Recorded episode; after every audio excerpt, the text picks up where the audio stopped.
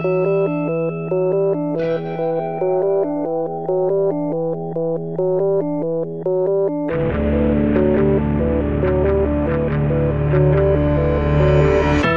e bentornati su Easy Apple, puntata numero 263. I numeri continuano a crescere e noi siamo sempre qui. Io sono Luca Zorzi.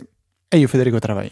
Uh, queste introduzioni sono veramente difficili, non so mai cosa dire, mai cosa dire, per cui niente, a questo punto direi che possiamo anche direttamente cominciare la puntata eh, con uh, delle domande. Ma no dire niente amico e domandare direttamente. Allora, dopo 30 secondi credo che sia un mezzo record andare direttamente alle domande. Vabbè, ci sono puntate in cui partiamo per la tangente e raccontiamo robe eh, totalmente abbastanza random. abbastanza random. E mm, niente, partiamo allora con le cose serie, visto che abbiamo po- poco tempo per registrare, ma tantissime cose da dire anche questa settimana.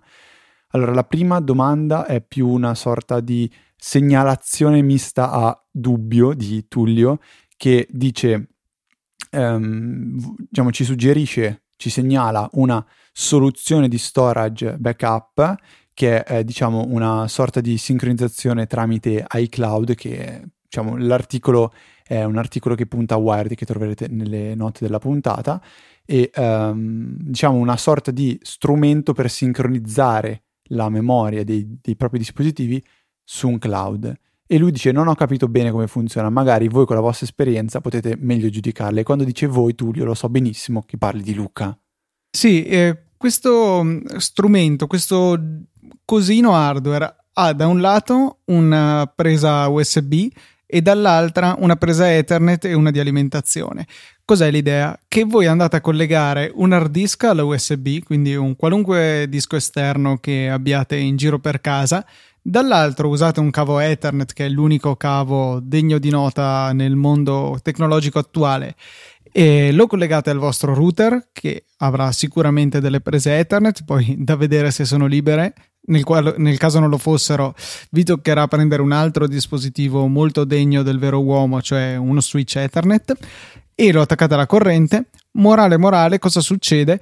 Il vostro hard disk dis- diventerà disponibile per voi su internet e sulla vostra rete locale, per cui tramite l'app che viene fornita c'è la possibilità di caricare e scaricare file sull'hard disk e quindi in quel senso si può ad accedere, eh, si può accedere al, um, ai propri dati in qualunque situazione da qualunque dispositivo. Questa è un po' l'idea di questo dispositivo e è una sorta di mini NAS se vogliamo qualcosa che mi ricorda vagamente eh, meno la parte di app che è chiaramente più moderna il mio primo pseudo NAS che ho avuto il Linksys NSLU2 un uh, bellissimo cosino che aveva due USB una Ethernet e faceva esattamente questo, con eh, poi la finezza che si poteva ehm, cambiare il firmware e installare una versione completa di Debian sul, sul, su, appunto, su questo aggeggino che aveva un hardware di tutto rispetto, 32 MB di RAM eh, e credo un processore ridicolo, ARM. Eh, era veramente lenterrimo, però diciamo che è stato il mio primo server domestico, per cui ci sono ancora abbastanza affezionato. E per quanto, riguarda, per quanto riguarda invece la seconda domanda, e ce l'ho fatta, è um, diciamo una, una, una, curiosità che ci ha segnalato, cioè più che segnalato, ci ha chiesto Lorenzo, che vorrebbe acquistare un iMac e utilizzare un SSD esterno tramite USB 3 per um, avviare il sistema operativo e voleva sapere se è una soluzione fattibile. Fortunatamente abbiamo una, una documentazione di appoggio eh, decisamente importante che viene direttamente da Saggiamente, Luca. Sì, eh, su Saggiamente mettevo un, uh, un, link a un articolo che specifica che tipo di case esterno USB 3 è bene andare a comprare, cioè uno che supporti il protocollo UASP, che non sapevo cosa diavolo fosse, ma eh, in sostanza è quello che ci consente di ottenere le migliori prestazioni possibili. Uh, si vede ad esempio in un test che ha fatto Maurizio che senza questo protocollo, un, quindi con un case che non lo supporta, in un SSD inserito in questo case si ottenevano prestazioni di circa 230 MB al secondo in lettura e scrittura con un case che invece lo supporta si passa a oltre 400 MB al secondo, per cui una bella differenza e i prezzi non sono altissimi perché questo supportato costava 18 euro al momento della stesura dell'articolo, per cui direi che non si fa un buco nel proprio conto in banca. Eh, l'altra domanda è come fare a installarci il sistema operativo sopra e la notizia è buona, nel senso che basta avviare il Mac in modalità eh, di recovery, forse è la cosa più semplice da fare, eh, quindi tenendo premuto Command R all'avvio.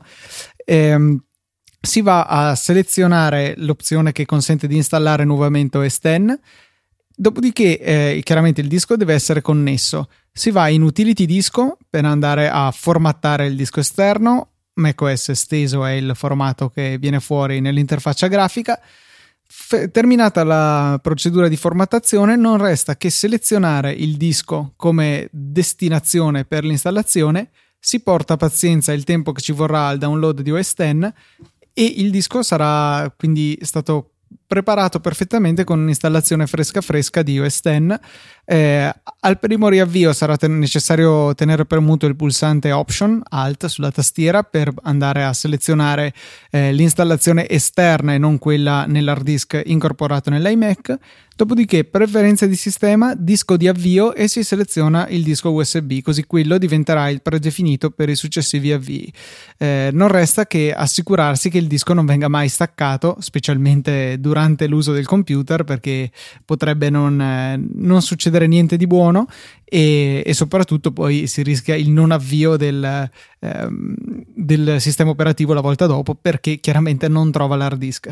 Quindi, a parte quello, nessuna controindicazione, diciamo, è un po' meno elegante come soluzione e anche un po' meno veloce, soprattutto se confrontata agli hard disk, eh, scusate, agli SSD PCI Express che sono montati sugli ultimi Mac. Comunque, sicuramente consente di risparmiare una discreta vagonata di soldi e, e potrebbe essere una buona soluzione. Ma pensare di fare una cosa simile ma con una SD No, le SD sono troppo lente, cioè anche le migliori non, non credo che diano velocità soddisfacenti. Ok, va bene, era una mia curiosità. Um, un po' di segnalazioni invece di questa settimana. Chi ha già un pochettino, um, cioè, cioè chi, chi, ci segue su Telegram uh, durante la settimana sa già che uh, io ho fatto per qualche magheggio strano un cambio cioè ho scambiato il mio iPhone 6 con un 6S Plus, non, non voglio svelarvi dettagli né, né altro, um, e sto utilizzandolo. Un po' in preparazione anche quando verrà presentato l'iPhone 7 e magari dovrò ri- rieffettuare la mega scelta, prima di tutto se prenderlo, di solito i, i, diciamo, i modelli quelli caratterizzati dal cambio di numero tendo a, a prenderli, gli altri restano sempre un po' in forse, sicuramente all'inizio ma mi, mi incuriosiva tantissimo capire questo plus nel quotidiano come, come, come funziona. Um, sto ancora testandolo, è arrivata anche un'email di, di un ascoltatore che ha diciamo espresso tutti, tutti, i suoi pareri, ma vorrei ave- prendermi ancora una settimana per poterne, uh, per poterne c- comprendere a meglio, a meglio, bella come parola, per, com- per, per poter comprenderne meglio le potenzialità, le caratteristiche, difetti e pregi.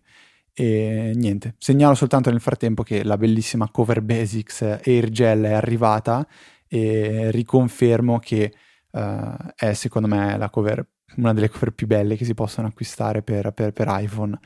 E questo era soltanto un piccolo spoiler.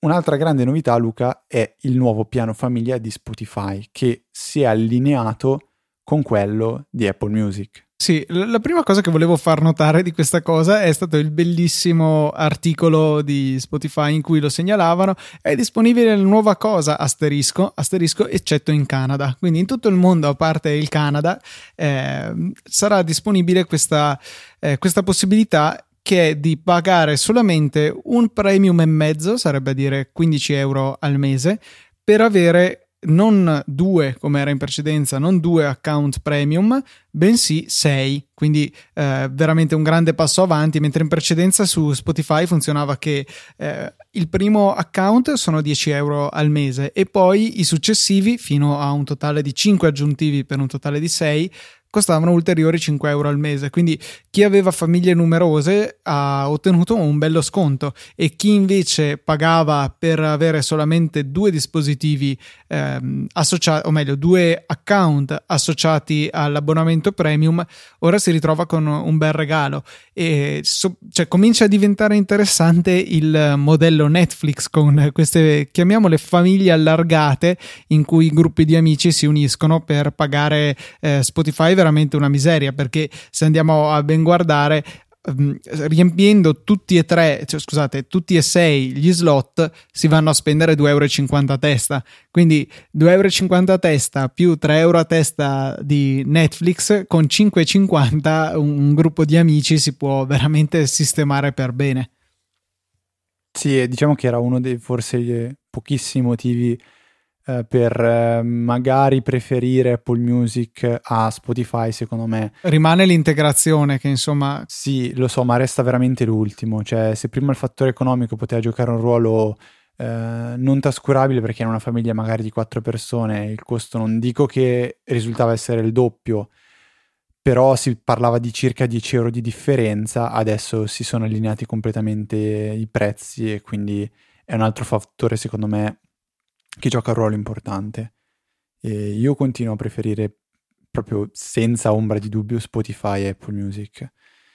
E vabbè, diciamo, questi poi sono pareri un po' personali.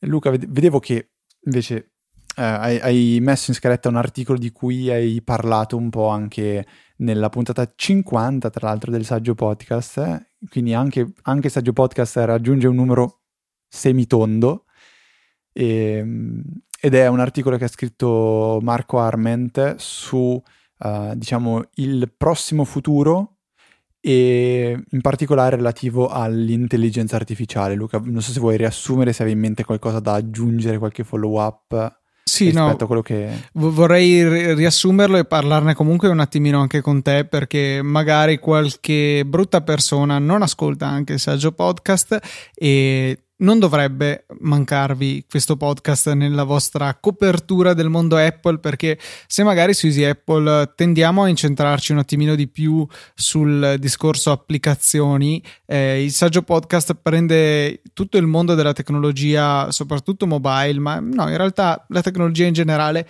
in maniera un pochettino più distaccata, per cui sicuramente ci sono dei commenti che non, ri- che non riappaiono su Easy Apple, quindi le sovrapposizioni sono abbastanza ridotte e questo articolo sarà uno di queste.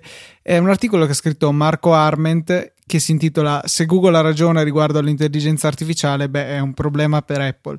Perché in effetti eh, Google, ma anche Amazon in realtà con Alexa, stanno cercando di fare molto nell'ambito dell'intelligenza artificiale. Google chiaramente è davanti a tutti. Nell'ultimo Google I.O. ha presentato addirittura un aggeggino hardware che dovrebbe velocizzare tutti i calcoli necessari al processamento della voce, tutta l'intelligenza artificiale, insomma. Ehm, per cui molto molto attivi in questo ambito. Apple invece apparentemente non sta facendo granché. Eh, chiaro, loro tendono a lavorare a porte chiuse, per cui magari qualcosa sta bollendo in pentola, ma ancora non siamo riusciti a vederlo, non ce l'hanno ancora presentato. Eh, rimane il fatto che comunque eh, se davvero Google avesse ragione, cioè l'intelligenza artificiale dovesse rappresentare un aspetto importante per la tecnologia in futuro, eh, rischiamo di rivedere qualche cosa di simile a quello che è successo a RIM, a BlackBerry eh, dal 2007 in poi. Eh, chiaramente non è successo che nel 2007 esce l'iPhone, BlackBerry bancarotta diretto è stato un forte declino, cominciato magari un po' più lentamente, ma poi accelerato man mano che eh, diventava più chiaro che l'idea di Apple del telefono moderno, dello smartphone moderno, era quella giusta. Per cui se Google avesse davvero ragione e al contempo Apple non ci stesse lavorando granché all'intelligenza artificiale, come, eh, come ripeto, noi non possiamo sapere, effettivamente potrebbe essere un problema, cioè perché se davvero si stanno muovendo in ritardo, non è detto che possano recuperare il deficit se, e lo ribadisco ancora una volta, l'intuizione di Google dovesse essere giusta e l'intelligenza artificiale dovesse rappresentare un qualche cosa di così importante. Mamma mia, questo non è un argomento proprio così che si affronta semplicemente perché si parlerebbe di qualcosa comunque di disruptivo, qualcosa che cambierebbe completamente il modo di utilizzare, interfacciarsi con i computer, con i telefoni, con i tablet, comunque con l'informatica in generale. E quindi secondo me è un po'... Cioè, se, se devo essere sincero, mi sembra un po' un discorso che lascia il tempo che trova, perché si stanno facendo speculazioni uh, abbastanza casuali, secondo me, cioè nel senso boh, quali sono i dati, quali sono uh, diciamo le evidenze di tutto questo. Non, Apple è sempre stata un'azienda molto segreta, potrebbe star lavorando a una macchina attualmente, potrebbe potrebbe star lavorando a una, una, un'intelligenza artificiale magari che va ancora oltre Viv, quella che è stata mostrata di cui abbiamo parlato settimana scorsa. Eh, eh, cioè, sono, scusa, scusa sono... quando è che ne abbiamo parlato? Due settimane fa? No, la, la settimana, settimana scorsa. scorsa. Scusa, scusa. non avevo capito inizialmente. Eh, quindi non lo so, mi sembra appunto un po' un discorso così, un po' da Marco Arment, un po' da, da Gruber. E mi sento di aggiungere poco, anzi, non so neanche, cioè, personalmente non gli ho neanche dato troppa, troppo interesse. E vi ho ascoltato piacevolmente quando ne avete parlato nel saggio podcast, però, cioè, dicevo, sì, boh, sono un po' più attento a ciò che di concreto si può, si può fare con queste macchine, piuttosto che preoccuparmi di se, se, se. Sono stato un po' cattivo. No, non so, però effettivamente una cosa in cui io mi ritrovo in questo discorso era che anche Rim era attenta a quello che poteva fare giorno per giorno con i suoi telefoni. Però era arrivata a un momento di stasi e non ha guardato a cosa invece si sarebbe potuto fare con i suoi telefoni, come i suoi telefoni sarebbero cambiati. Però Rim si è trovata, cioè si è trovata di fronte un po' a un competitor che prima non esisteva, perché Apple Rim, cioè dieci anni fa, potevano competere Apple, Apple e BlackBerry? Mm, non penso proprio. Cioè, non erano competitor, è arrivato qualcuno da fuori che ha massacrato tutti. Qui si stava parlando di Google, di Facebook, comunque persone che Apple ha abbastanza sott'occhio. E, mm, non lo so, cioè, è un po', un po' questo discorso, secondo me. Certo, è un po' testarda come azienda Apple, eh. eh basti pensare Mm, diciamo, il discorso degli schermi grandi, gli smartphone con gli schermi più di 4 pollici, con più di 4 pollici di, dimens- di angolo, di diagonale più che di angolo, sì. Eh, ci ha impiegato tanto a implementarli e forse un po' per testardaggine perché era convinta che non servivano. Fare una cosa del genere con qualcosa di un po' più importante, sì, potrebbe portarti in parecchio in basso, però, ripeto, sono tutte speculazioni abbastanza così, fatte oggi, tra tre giorni ce ne siamo dimenticati, secondo me. Io credo che comunque loro abbiano un occhio ancora più attento rispetto a quello che possiamo avere noi, a quello che può avere eh, Marco Arment riguardo a tutto, tutta l'atmosfera, tutta l, la scena tecnologica. Per cui io non credo che a loro sia sfuggita questa cosa. Eh, mi auguro che comunque articoli come quelli di Marco possano essere utili come ulteriore ehm, promemoria, ecco, di non, non, dare nulla per scontato e di continuamente andare a esplorare nuove cose, anche se faranno decine di tentativi in direzioni che poi finiranno in un nulla di fatto, in un buco nell'acqua. Eh, fare tutti quei tentativi probabilmente significa anche che eh, la, la, via giusta, quella che veramente avrà successo, almeno sarà stata eh, aperta prima che sia troppo tardi, prima che qualcun altro arrivi sul mercato con qualche prodotto che possa essere, non dico come l'iPhone nel 2007, però insomma un grosso boom, ecco. Mm-hmm. Vedremo, vedremo. Eh, nel frattempo di concreto Google ha tenuto l'I.O. Qualche, qualche giorno fa, settimana scorsa se non sbaglio. Scusa quando? La settimana scorsa, eh. vabbè.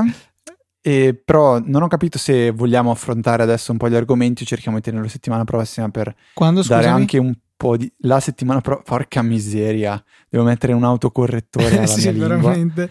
E, mm, per, per- per darmi modo anche di vederne un pochettino, un pochettino meglio, diciamo, i, i contenuti e si pensava, però devo dirlo a bassa voce perché ancora non ne ho parlato, bisogna, bisogna capirlo bene, se magari mio fratello che è molto attento al mondo Google ha voglia di partecipare per, ehm, diciamo, condividere un po' i suoi pareri e, e magari lui ha anche approfondito un po' meglio le, le- le varie cose che sono state presentate la settimana scorsa. Sarebbe molto interessante, secondo me, avere il parere di tuo fratello, che certamente ne saprà molto più di noi a riguardo, e, e quindi potrebbe darci un punto di vista diverso. E poi è sempre una bella occasione per creare un flame di quelli giusti Android verso No, beh, iPhone. quello- Ma guarda, non- forse un paio di anni fa sì, sarei stato molto più schierato. Attualmente sono, sono molto aperto No, no, anche ma perché... io speravo di fare innervosire tuo fratello.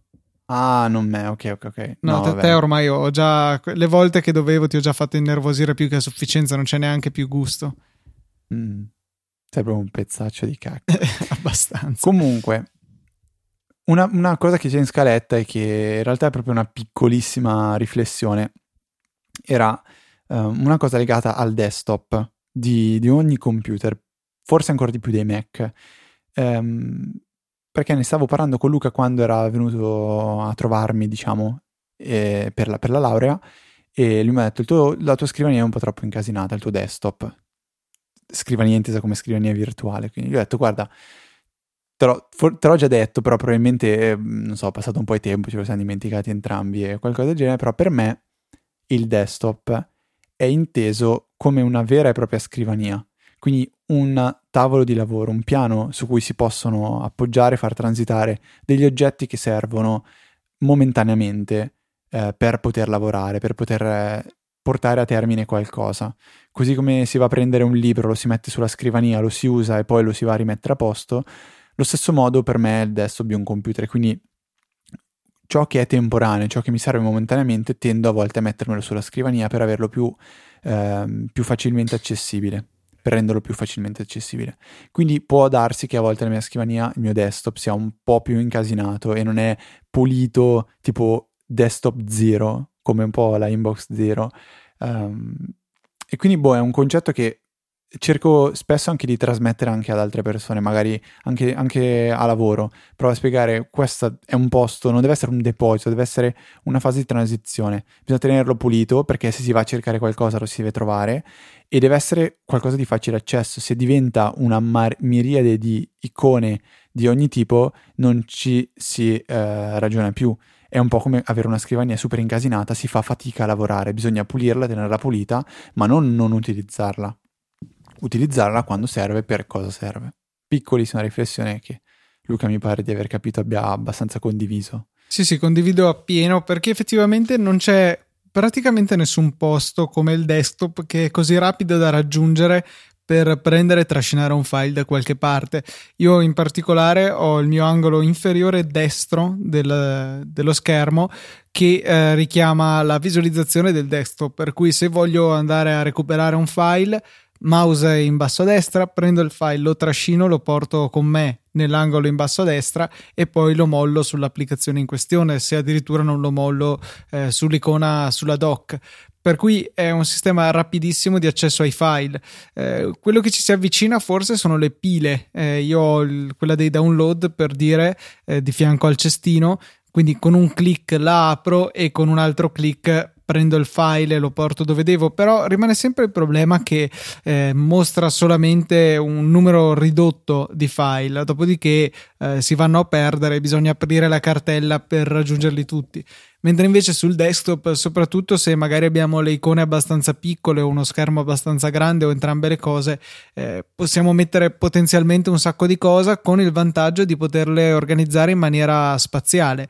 Nel senso, in alto a sinistra metto le immagini, in basso a destra metto boh, i file di testo e i video invece li metto in centro allo schermo per dire un- un'idea qualsiasi.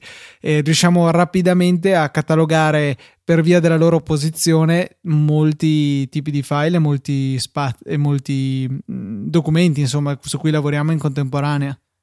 Sì, ma io diciamo principalmente lo uso proprio, mi arriva una mail con un PDF legato, pensiamo anche al lavoro che magari si maneggiano più file, lo prendo, lo metto sul desktop, sistemo la mail, l'archivio Uh, prendo il file, lo rinomino e poi lo sposto nella cartella in cui, in cui, deve stare. Punto. Non vado a prima aprire la cartella dove, il file devo, dove, dove deve essere il file, prendo il file e lo metto in quella cartella lì. Proprio per me è una fase di transizione. Poi magari resta lì perché lo devo usare in giornata, poi lo sistema lo vado a riposizionare in cartella, nel, nella cartella, la cartella. e poi passando da scrivania desktop un po' più in alto si trova la menu bar e volevamo farvi un pochettino l'elenco eh, delle, delle, applicazioni che utilizziamo io e Luca e che vivono nella nostra menu bar, così da magari stimolare un po' la vostra curiosità. Parto io, parti tu, una testa... Una... Parti tu che io intanto comincio a prendere fiato. Io ne ho meno, sicuramente. Allora, io ho Caffeine, che preferisco rispetto a Amphetamine, anche se l'ho provata in questi giorni, perché è troppo più semplice e mi piace così com'è ho Dropbox. No, no, no, adesso scusami, mi devo fare l'avvocato del diavolo. In che senso è più semplice? In cosa è più semplice alla fine? La apro eh, e funziona così com'è. Quando voglio la chiudo. Non, non posso scimmiarmi per fare cose strane e stop. A parte so la scimmia, così. boh, in realtà, cioè io per come ce l'avevo impostato fino a poco fa, era assolutamente uguale. Aprivo Amphetamine, era attivato di default e lo chiudo e non c'è più. Ci clicco sopra, lo accendo, ci clicco sopra, lo spengo. Sì, tutto sommato hai ragione, ho provato ad aprire adesso Amphetamine. La cosa che mi spaventa è quando clicco e mi rendo conto che posso mettermi lì a perdere tempo e smanettare e fare robe. Allora un suggerimento che ho trovato utile per me stesso in questa però no, in effetti, ora che me lo stai dicendo, un po' mi sto ricredendo. Visto che ha delle impostazioni veramente vaste, ho, mm, l'ho impostata in modo che il clic sinistro sia un accendi e spegni, il clic destro invece ti porti a vedere tutte quelle opzioni, che secondo me è un buon compromesso.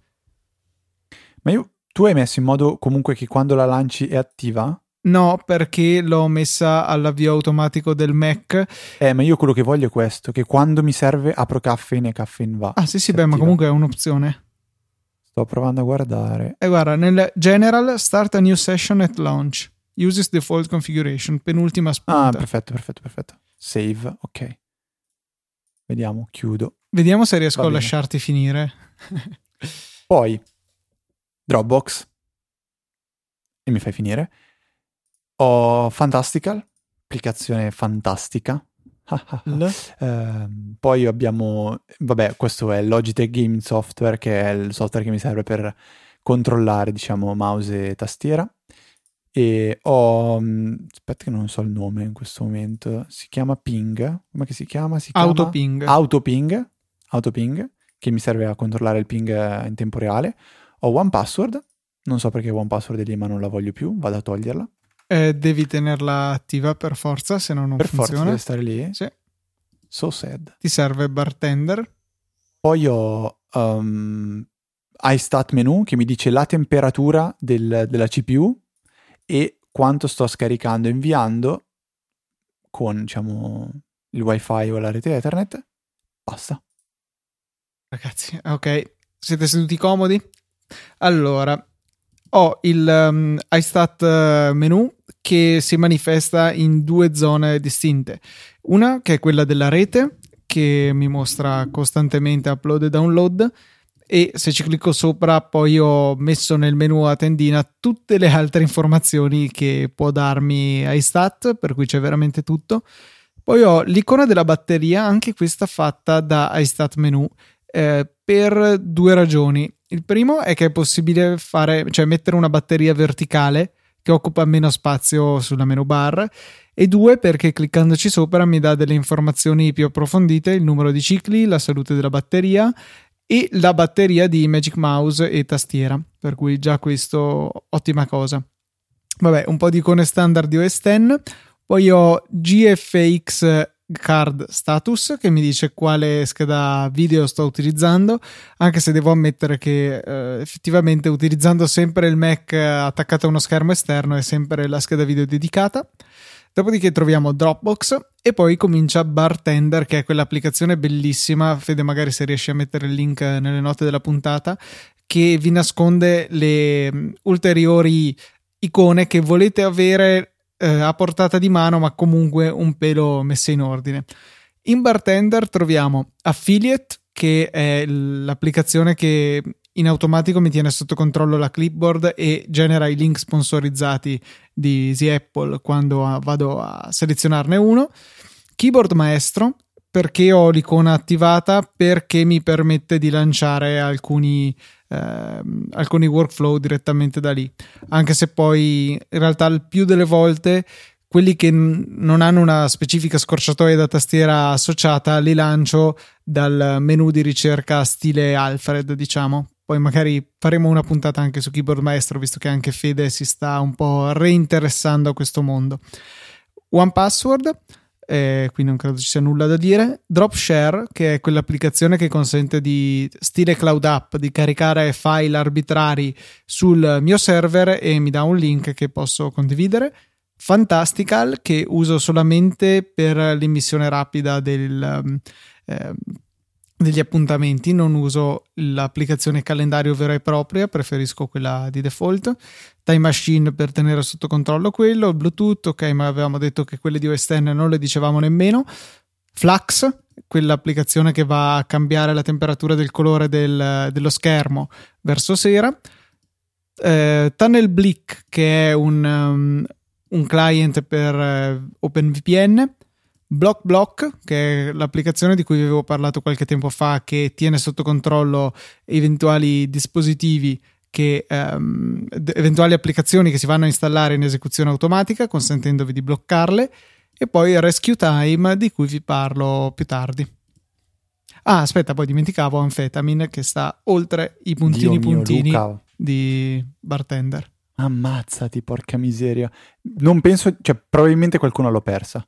Devi trovare il mo- cioè, mandami uno screenshot. screenshot. della tua roba perché cioè, c'è qualcosa di sbagliato in tutto ciò. Renditene conto, eh, dai. Ti scrivo tutto, dai. Allora, parliamo di cose serie. Primo piccolo break prima di parlare di una cosa che Luca ha caratterizzato tutta la mia settimana. Tutta.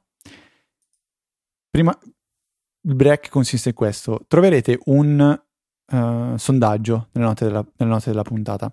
Vi prego veramente di farlo perché è una cosa che mi incuriosisce tantissimo. Perché personalmente io ascolto abbastanza podcast, trovo le note della puntata nel 99,9% delle volte inutili. Voglio capire se è un mio grossissimo difetto o se in realtà è una cosa che um, serve perché comunque va fatta, perché le note della puntata, se fossero anche solo per una persona che vuole trovare l'applicazione o la, l'articolo di cui si è parlato, eh, deve poterle trovare. Ma io voglio capire i dati reali in termini percentuali di quante persone guardano sempre le note della puntata, le guardano raramente o non le guardano praticamente mai. Quindi ho fatto un piccolo sondaggio su Straw, Straw Poll e vi chiedo di votare, per favore. L'abbiamo mandato anche su Telegram, l'abbiamo mandato su Twitter. Eh, se non l'avete ancora fatto, andate a eh, recuperare questo, questo, sondaggio perché veramente a, a me incuriosisce tantissimo. Non so se Luca anche a te può essere una cosa che sì, per curiosità, anche se io ho chiaro il mio voto a tu favore. quanto le usi? Sempre, sempre. Cioè, sempre. Non, cioè, è veramente raro che passi un'intera puntata di un podcast senza che nominino qualcosa che vado a vedere. E nel giro di un attimo, da quando hai pubblicato il link, siamo già a 24 è già voti. È già l'80% che è d'accordo con me, 25 voti. Bello Pazzesco. che si aggiorna in tempo reale il risultato. Beh, Straw Poll è una figata, Luca, cioè c'è poco da dire. Quindi niente, comunque, ti toccherà sempre lavorare duramente. No, no, ma guarda, il discorso l'ho fatto bene, cioè comunque vada, no, no, ho capito. Ho capito, ho capito. Sono l'unico ad aver votato, no, non le guardo mai. Ah, eh, era il tuo, mi chiedevo chi fosse. Certo. allora, Luca, ci siamo lasciati settimana scorsa. Quando? La settimana scorsa. Con una sfida. Non so se te la ricordi. Eh... Ma io ti avevo detto, al lavoro mi è stato chiesto di fare ah, questo. sì, sì, sì, sì. e sì, io gli ho detto, ve lo automatizzo, perché non è possibile che una persona debba copiare. Il processo è questo, copiare da una foglio di Excel 40, colo- 40 righe, cioè 40 celle in- messe in colonna, aprire un secondo software, cliccare un pulsante, incollare la stringa che si era copiata da Excel, premere invio, salvare il PDF, veniva aperto un PDF, salvare il PDF sulla scrivania, sul desktop o in una cartella e ripartire per 40 volte. Per me era fuori di testa come roba, gli ho detto lo voglio automatizzare per forza, perché una persona che perde eh, magari, non so, fa tutto il giorno questa roba qua, potrebbe magari guadagnare anche, so, eh, 20 secondi a codice da copiare se questo lo può fare il computer da solo in automatico. E allora mi sono messo a cercare e ho trovato qualcosa che per me è vita e qualcosa per Windows, si chiama Auto Hotkeys ed è un linguaggio di scripting. Il software è una stupidata che si installa sul, me- sul PC e, e, poi diciamo um, viene richiamato quando si attivano questi script che non sono altro che proprio de- dei veri e propri script scritti linguaggio, nel linguaggio di auto hotkeys che permettono di replicare delle funzioni del PC. Niente secondo me di più oltre a quello che permette già di fare keyboard maestro su Mac. Infatti è un po' l'alternativa di keyboard maestro, però su, per Windows. Con la differenza però mi sembra di capire che devi scrivere uno script, non è un esatto. drag and la, drop. La, gro- la grossissima differenza è che non si ha una interfaccia grafica, ma bisogna saper scrivere questo linguaggio, bisogna impararlo, non è facile perché fare il debugging di una cosa del genere non è proprio scontata. Per farlo mi è venuto tantissimo incontro Sublime Text 3 con il pacchetto che si chiama proprio Auto Hotkeys, quindi mi ha aiutato a programmare parentesi che apro e chiudo velocemente, se volete usare Sublime Text 3 e volete installare delle estensioni, dovete partire dal package, package control, altrimenti non ve la cavate più. Quindi Sublime Text installato, package control installato e poi si usa sempre il package control, chiusa parentesi. Comunque con AutoHotkeys cosa puoi fare? Puoi creare delle scorciatoie da tastiera che replicano delle azioni. Quindi per esempio Windows più S vi fa una determinata azione che può essere aprire una cartella, aprire una pagina web, eseguire una serie di opzioni o cose simili. Per esempio, eh, vi capita di dover sempre fare, o meglio, di, di fare magari delle part- parti della vostra giornata, dover fare su Excel copia, freccia destra, incolla, freccia giù, freccia sinistra, copia freccia destra, incolla, cioè magari copiare una, una serie di, di, valori da una parte all'altra in Excel. È un'azione ripetitiva che si può automatizzare, come con magari una scorciatoia. Invece che fare tutta questa serie di tasti farete eh, CTRL, mh, mm, CTRL V doppia. Per ogni volta che voi farete CTRL V doppia verranno eseguite queste operazioni. Passo successivo si crea una sorta di ciclo. Si dice fare, di fare, far fare questa operazione n volte di fila in automatico. Passo successivo ancora. Quando si richiama lo script, un prompt vi chiederà quante volte ripetere l'operazione e successivamente, dato l'invio, verrà ripetuta l'operazione n volte dove n è il numero che avete specificato inizialmente. Io sono arrivato a costruire, uh, è stato il mio primo, diciamo, script, la, una, una, una funzione che mi chiedeva inizialmente il nome della cartella in cui volevo salvare i PDF e il numero di PDF da salvare il programma iniziava, copiava il, il, diciamo, la, la, cella di Excel, apriva il file, eh, apriva il PDF, lo andava a salvare nella cartella e chiudeva tutto e ripartiva e lo faceva in automatico. Poi, poi nasce il problema che se la cella è vuota e allora inizia a mettere cicli if che ti controllano se la cartella è vuota. Se, la, se magari stai salvando due volte un PDF, cambia la, l'algoritmo che ti porta al, al salvataggio del PDF. Quindi c'è un mondo dietro fantastico, divertentissimo e permette di, di velocizzare tantissime operazioni che io sto trovando uh, quotidianamente in ufficio.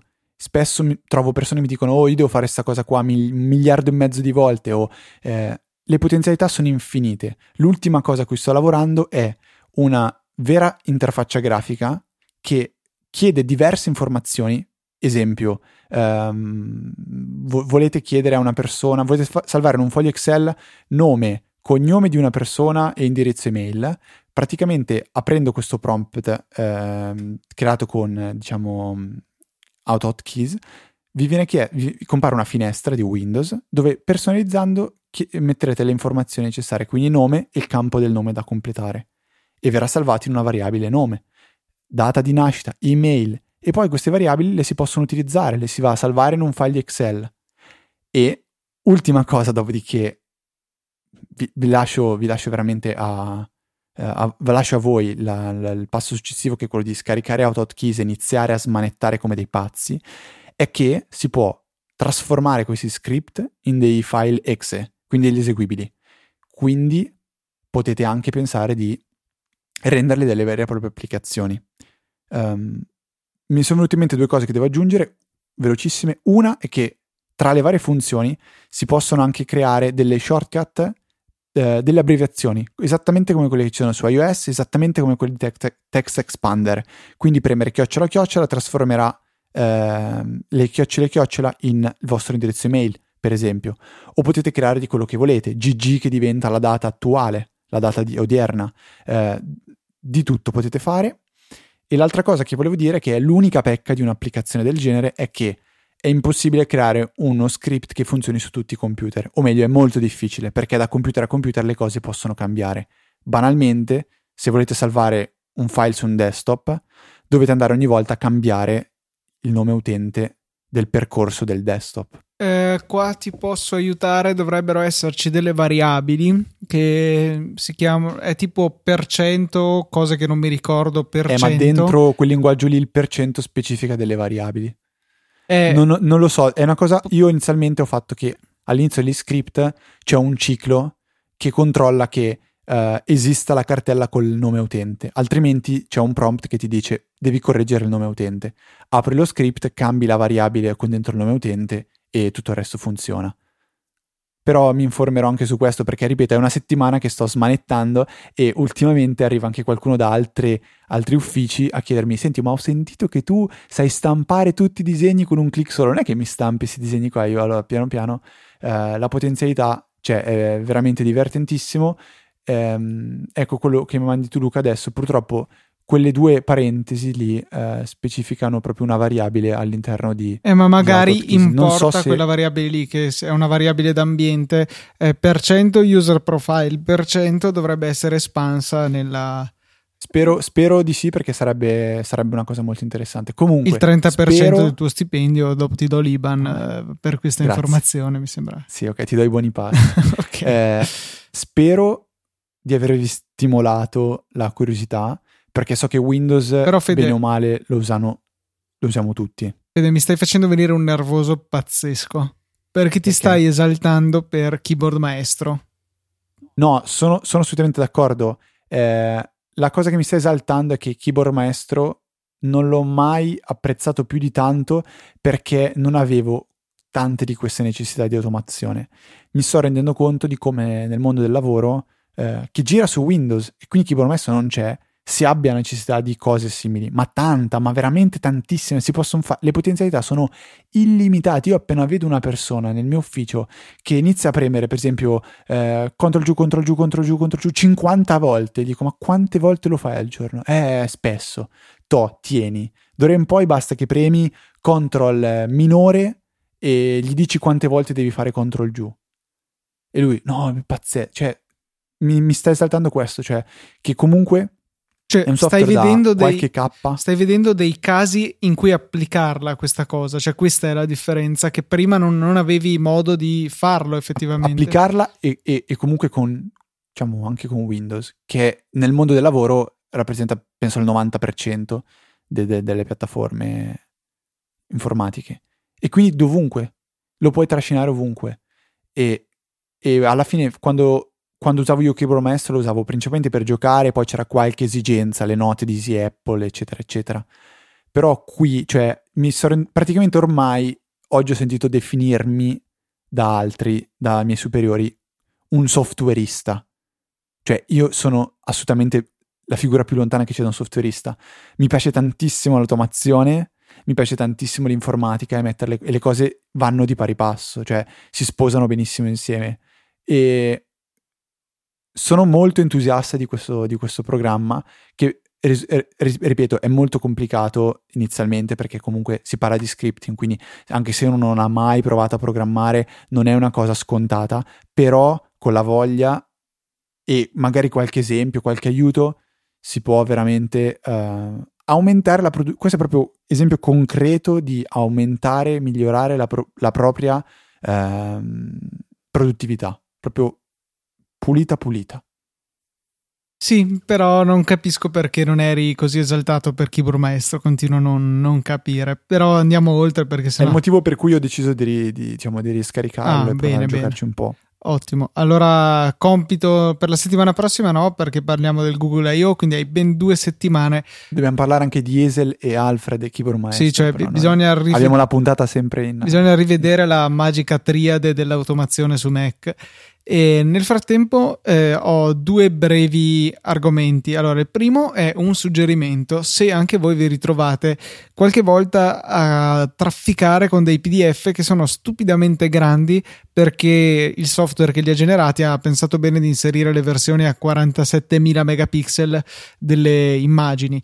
Eh, è un classico avere dei PDF che superano insomma decine e decine di mega tutto sommato per niente. Eh, vi viene in aiuto un'applicazione che trovate sul Mac App Store che si chiama PDF Squeezer, attualmente in sconto al 50%, quindi ve la portate a casa con 3,99 euro, che eh, vi consente di selezionare due cose riguardo alle immagini che troverà nel PDF e che elaborerà. Il primo è quanto comprimerle, quindi diciamo la qualità a parità di risoluzione e chiaramente più comprimete, più cala la qualità, ma anche più snello diventa il PDF.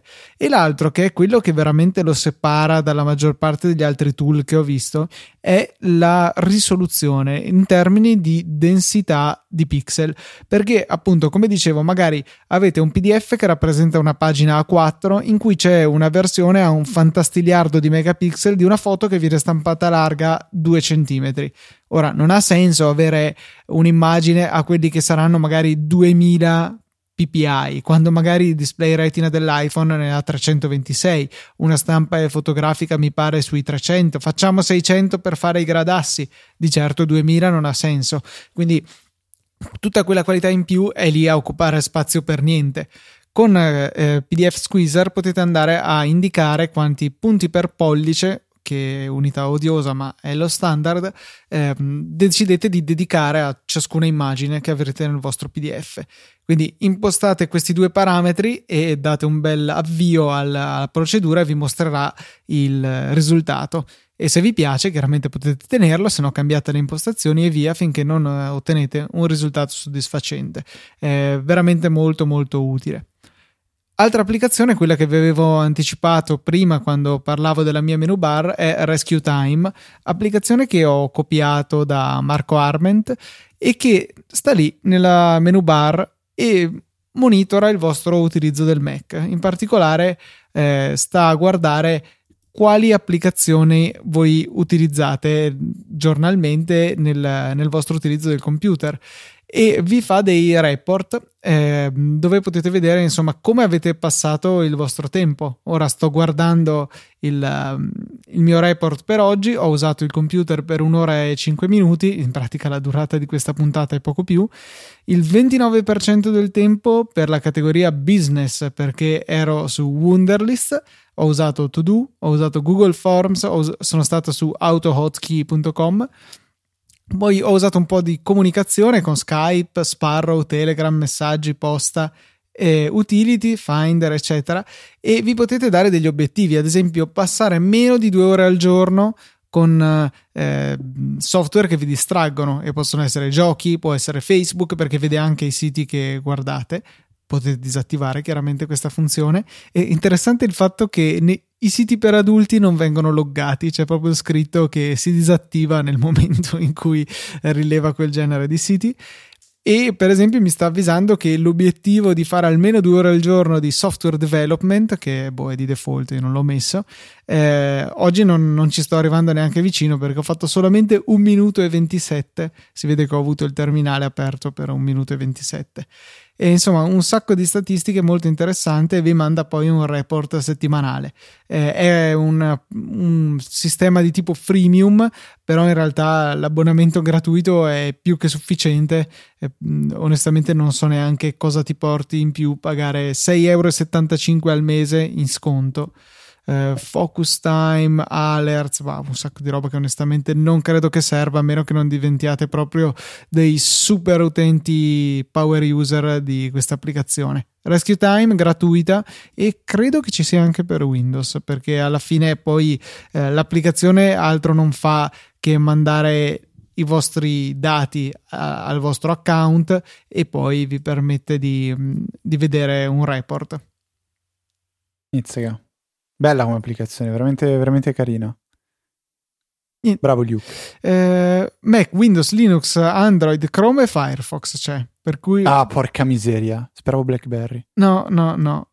Eh, per cui niente, dovremo, dovremo noi utenti BlackBerry eh, okay. rinunciare. No, anche noi Tro... utenti iPhone, se per quello. Mm troverò le forze e um, prima o poi finirò il mio mega super iper fantastical test su quattro applicazioni per diciamo i to-do, in realtà sono diventate tre, che sono Wunderlist, Todoist e To-Do, perché le sto cercando di utilizzare un po' tutte e tre e eh, anche queste sono applicazioni che ho sempre usato per gioco, secondo me, o quasi, adesso che sono a pieno tempo un lavoratore, uh, le trovo applicazioni fantastiche e vitali. Quindi le sto rivalutando tutte e sto capendo un attimo cosa possono darmi e spero di potervene parlare anche qui uh, a pres- pre- presto. Oh, no, scusa, la presto. Ma come? E, come no? no? ho sbagliato, no, scusami, non lo sapevo. E, um, Luca, puntata tir- eh, abbiamo tirato lungo, colpa mia, eh, ho parlato tanto di Autotkeys, ero troppo, troppo, troppo entusiasta di quella, quel software, quindi parlerò anche di Keyboard Maestro quando lo utilizzerò per qualcosa di concreto. Molto Però, bene. Nel momento, eh, per ora è arrivato il momento di parlare di chi è stato così gentile da supportarci questa settimana. Sto perdendo tempo perché si sta ancora prendendo. Ho mandato su Skype il, il link. Doc. Eh sì, lo so, ma l'avevo, l'avevo, già aperto, ma sai come ci sta mettendo un po' a caricarsi la pagina. Non temete, la mia voce vi cullerà. Intanto che vi dico che questa settimana dobbiamo ringraziare Pierpaolo Lambrini, Alessandro Di Nardo, Ivan Vennicelli e Andrea Scubia. Vannicelli. Vannicelli, oddio, era, era, troppo piccolo il carattere, non riuscivo a leggere. Per le loro donazioni, grazie davvero a tutti quanti e grazie anche a chi deciderà di supportarci facendo i suoi acquisti su Amazon partendo dal nostro link sponsorizzato che trovate in fondo alle note di tutte le puntate e nella sezione supportaci del sito dove pure ci sono le informazioni per diventare donatori di Easy Apple e quindi non so, subire la fortissima grandissima emozione derivante dal sentire il vostro nome in diretta, eh, o meglio in differita. È molto semplice, con PayPal potete mandare donazioni singole o ricorrenti ogni tre mesi, perché ogni tre mesi? Perché così non ci facciamo succhiare troppo sangue dalle tariffe di PayPal, visto che il fisso di 34 centesimi a transazione si fa sentire. Detto questo, veramente, grazie a tutti voi. Io nel frattempo sto spammando ovunque, eh, di, di, diciamo, dovunque posso il, il, sondaggio, quello di, diciamo, di, delle, delle, note della puntata, eh, però mi sembra di capire che la, il trend è abbastanza chiaro, nessuno guarda le note della puntata ovviamente, non proprio così, ma... Però potete, eh, vi dico le solite cose, insomma potete scriverci a un indirizzo mail che è info.apple.org Potete seguirci quotidianamente quasi su Telegram andando su easypodcast.it slash telegram oppure su telegram.me slash easypodcast. Purtroppo pare ci sia qualche problema di, di indicizzazione, Alcuni, eh, alcune persone non riescono a trovarci eh, tramite la ricerca all'interno di Telegram, altre sì, boh, mistero della fede. Potete seguirci su Twitter all'account easy underscore apple, potete andare a mettere un like su Facebook, alla pagina eh, facebook.com slash easypodcast, oppure sapete che esiste sempre l'alternativa easypodcast.it slash facebook. E per questa 263esima puntata penso sia tutto, quindi un saluto da Federico. Un saluto da Luca. E noi ci sentiamo settimana prossima. Quando scusa? No, no, aspetta, rifacciamo tutto da capo, Luca. Tutta cancello, la puntata. cancello. Benvenuti Facciamo alla capo. 263esima. La settimana prossima di la venerdì con la puntata di Easy la Apple.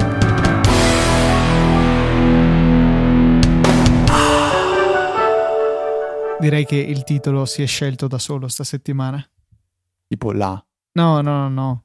Quando scusa? Ah, ci sta, ci sta, ci sta.